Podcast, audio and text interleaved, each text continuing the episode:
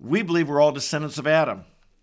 We believe we all come from the same Father. We are all created by God, and in that sense, we are the creation of God from all descended from Adam. But are we all the children of God? Not according to the Bible. Let me, in Ephesians chapter 2, verse 2, it says we're called, as unbelievers, we would be called the sons of disobedience. In Ephesians 2, verse 3, it says we are children of wrath, even as the rest.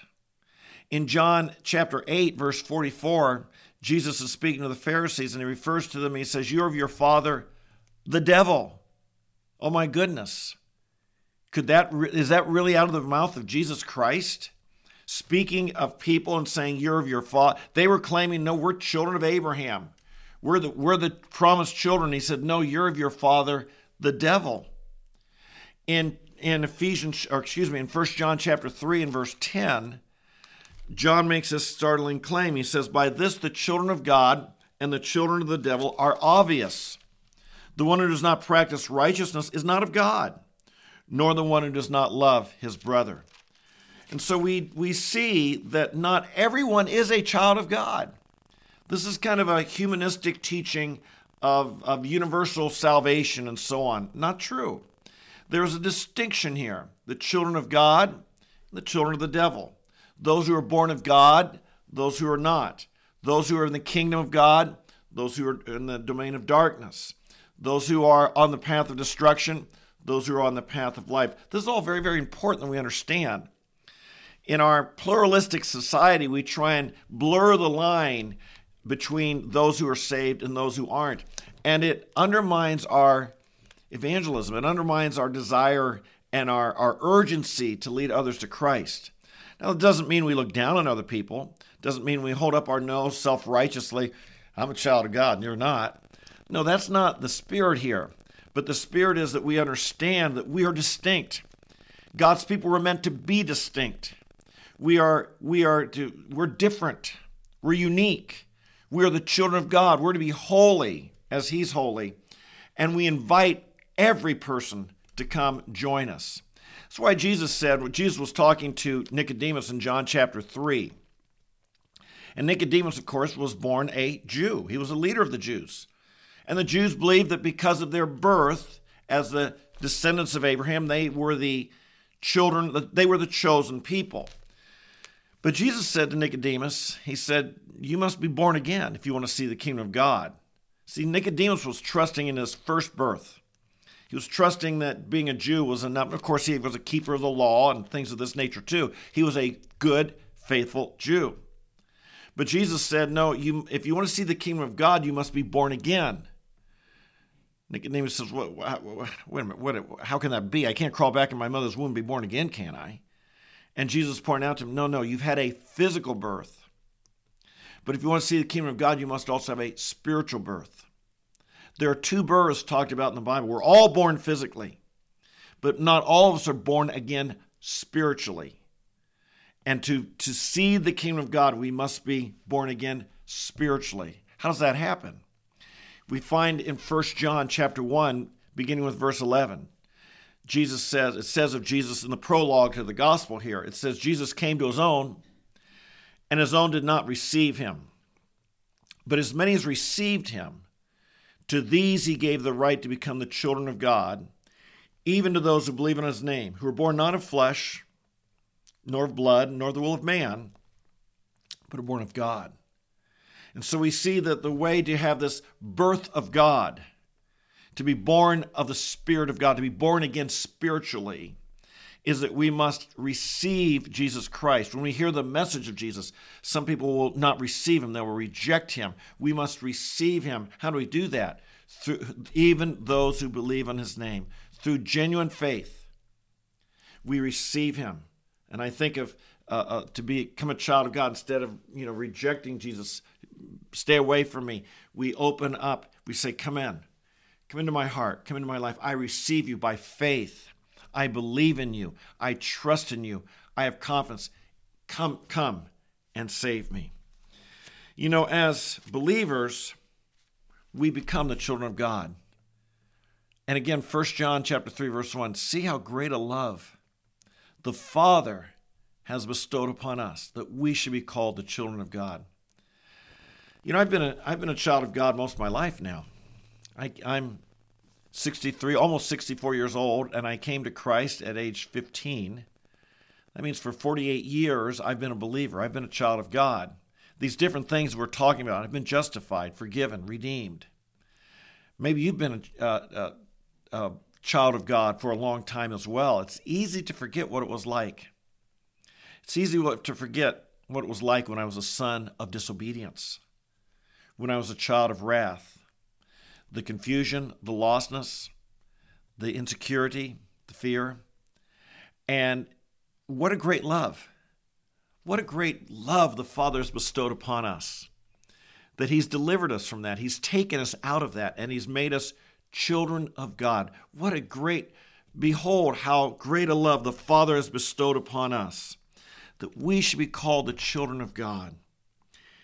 Verse, and He says, and such we are. Brother or sister, if you have received Jesus Christ, if you have believed in Jesus Christ, you're a child of God. Now, the, the, the, the enemy will want to accuse you and tell you you're not. He'll want to steal that away from you. He'll want to make you feel bad. He'll, he'll, he'll try and, and, and uh, distract you from this tremendous truth. But the reality is, Jesus Christ has made you a child of God. What a, the world doesn't the world may not recognize that. The world may not honor you. The world may not see you as great, but God does. And he's the one who counts. God does. He's the one who counts. We are part of his royal family. You know, the royal family's been in the news recently. Roz and I, during this pandemic, have enjoyed watching the uh, Netflix show, The uh, uh, The Crown, and uh, boy, is that a dysfunctional family but it's, it's quite interesting, quite different way of thinking than we here in America would think about uh, royalty, and it's kind of insightful as to how they are viewed. But um, but you know, as being part of God's royal family, we have some tremendous privileges. Our our we, we have access to God. He listens to us as a father would a child. He, we're told to call him not just father. You know, a lot of religions, they don't call God father. They don't refer to God as their father. They don't see it this way.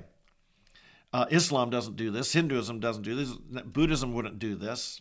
Christianity sees God as our Father, and not only that, that we're told in Romans chapter eight and Galatians chapter three to call him chapter four to call him Abba, Father, Daddy, Father, a personal name. I know my grandkids call me Pop Pop. That's an endearing name. And and so to we're to call God Abba Father. We have these privileges. We can come to our Father. He hears our prayers. He's attentive to our cry. He he treats us as his own child. He cares for us. He watches over us. How about this one? Romans 8 says we have we will share in his inheritance. Wow. Can you imagine sharing in the inheritance of God, sharing the inheritance of Christ Himself? We have tremendous privileges as a child of God, but we also have responsibilities. Again, the royal family has been in the news and kind of the, you know, when their when their uh, problems spill out into the public, everybody's really curious and wants to gossip about it and and and and uh, you know see what's going on with the royal family. Well, you're part of the royal family.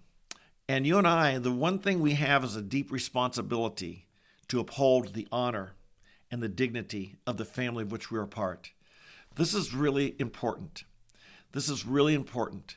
Christians, brothers and sisters, we are the name of God is slandered and blasphemed if we if our testimony is a bad one. Um, the, the the world hates us and as we were seeing in 1 Peter when we studied that, if the world's going to hate us, let it be because we did right, not because we did wrong. Let's not be known as gossips, slanderers, thieves, immoral people. Let's not be known as bad people. If they're going to slander us, if they're going to hate us, if they're going to turn on us, might it be because we're walking in the light? And the light that shines forth through us exposes the darkness, and that's why they don't like us. Let it be because we rise above we're filled with a confidence, a faith, a joy. We love those who don't love us. We bless those who want to curse us. We forgive those who want to hurt us or have hurt us.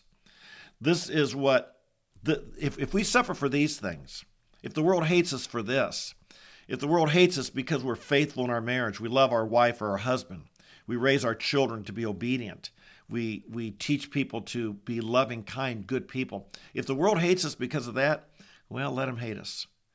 But we have a responsibility as members of this royal family, as children of, the, of God Himself, sons and daughters of God. We have so many privileges, so many privileges. Let's uphold our responsibility to bring honor to the name of our God by the ways we conduct our lives. Amen? Amen. Okay, we're going to pray about this. And again, I do want to thank anyone who's joining me today. And if this is your first time, make sure you subscribe and, and, and stay with us. There's power in the Word of God and power in prayer. And I've said it before, I'll say it again. Stick with us day after day after day after day here.